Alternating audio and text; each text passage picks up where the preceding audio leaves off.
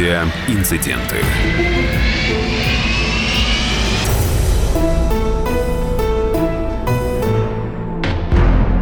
12 января 2000 года ночью в простых метеоусловиях в аэропорту Толмачева города Новосибирска произошел серьезный инцидент с самолетом Ту-154М авиакомпании «Сибирь».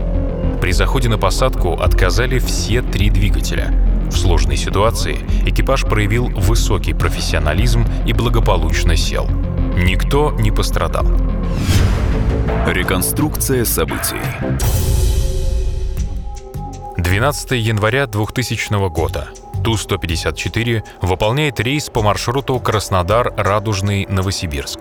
Самолет подлетает к конечному пункту своего назначения – аэропорту Толмачева. Кабине четыре летчика. Командир Михаил Долгов, второй пилот Александр Курбатов, штурман Эдуард Волошин и бортинженер Юрий Разумеев. Высота 640 метров.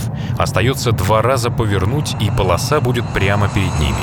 Выпускаются шасси и закрылки, уменьшается режим работы двигателей, и тут происходит отказ одного из них. На Ту-154 три двигателя, и все они расположены в хвосте самолета. Отказывает тот, что посередине. Ситуация не является критической, летчики знают, что делать. Экипаж докладывает на землю и продолжает заход. Первые замечания по работе двигателей появились еще на эшелоне, во время смены высоты полета с 10 600 до 10 100 метров. Режим работы двигателей был установлен в положении «малый газ». При этом произошел провал оборотов и начались нехарактерные колебания. Параметры работы движков восстановились сразу после того, как летчики добавили газу, установили обычный режим их работы. Данная ситуация повторилась вновь в начале снижения с эшелона. И вот сейчас уже на двух работающих двигателях экипаж готовится к посадке. Режим 8.2. 8.2. Подробно по карте перед входом в глиссаду. Не надо 45, 28. Передан Сокола. МС 28. Стабилизатор. Полтора. Шасси. Выпущен нейтрально. Отключены заблок горят, фары выключены. Экипаж проводит последние проверки перед посадкой. Самолет доворачивает на полосу, и тут у пилотов возникают сомнения в правильности работы системы курс МП, которая и должна их вывести на посадочный курс. Стрелка прибора хоть и перемещается в нужном направлении, но слишком быстро. Система курс МП отказывает, но не сигнализирует об этом. Идя по недостоверным показаниям прибора, экипаж уклоняется влево, а до полосы всего 5 километров. Минута полета. Высота 270, и тут экипаж понимает, что система отказала. Правильно оценив положение самолета как непосадочное, командир принимает решение об уходе на второй круг. Система, чего у нас показывает, ребята? Я не спросил решение. Не вижу, где полоса. Да вон. Взлетный режим. Взлетный режим. Круг.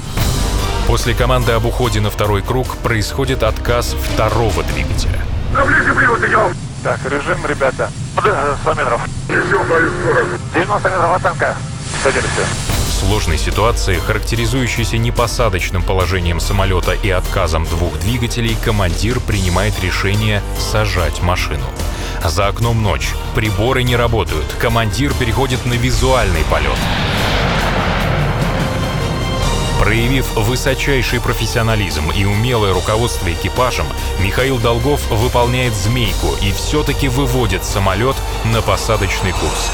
На высоте 100 метров они пересекают торец полосы. Уже перед самым касанием на высоте 9 метров происходит отказ последнего, третьего двигателя. Отказ. На расстоянии 1200 метров от порога взлетной полосы Михаил Долгов сажает машину.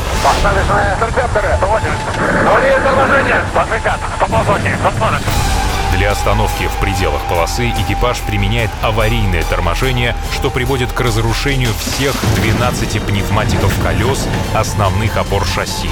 Самолет останавливается за 600 метров до конца полосы.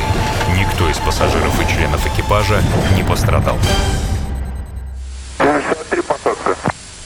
63 произвели посадку? Произвели. Причиной отказа двигателей явилось загрязнение топлива остатками лакокрасочного покрытия. Внутренняя поверхность топливозаправщиков аэропорта Краснодара была покрыта некондиционной краской.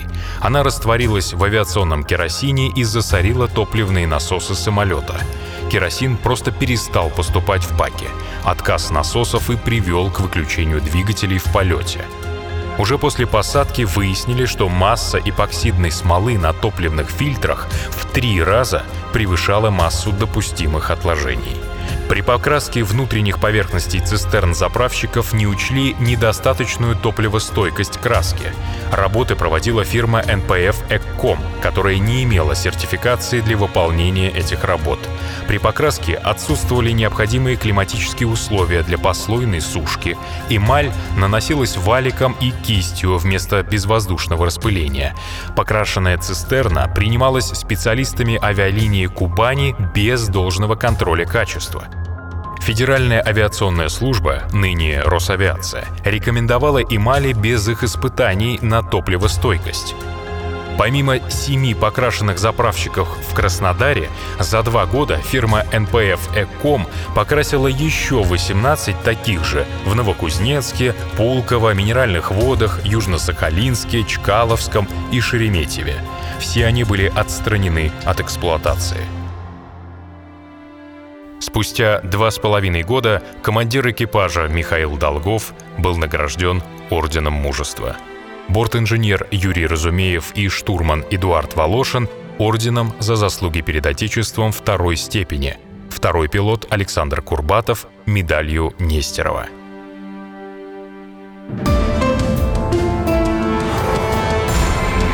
Авиаинциденты. инциденты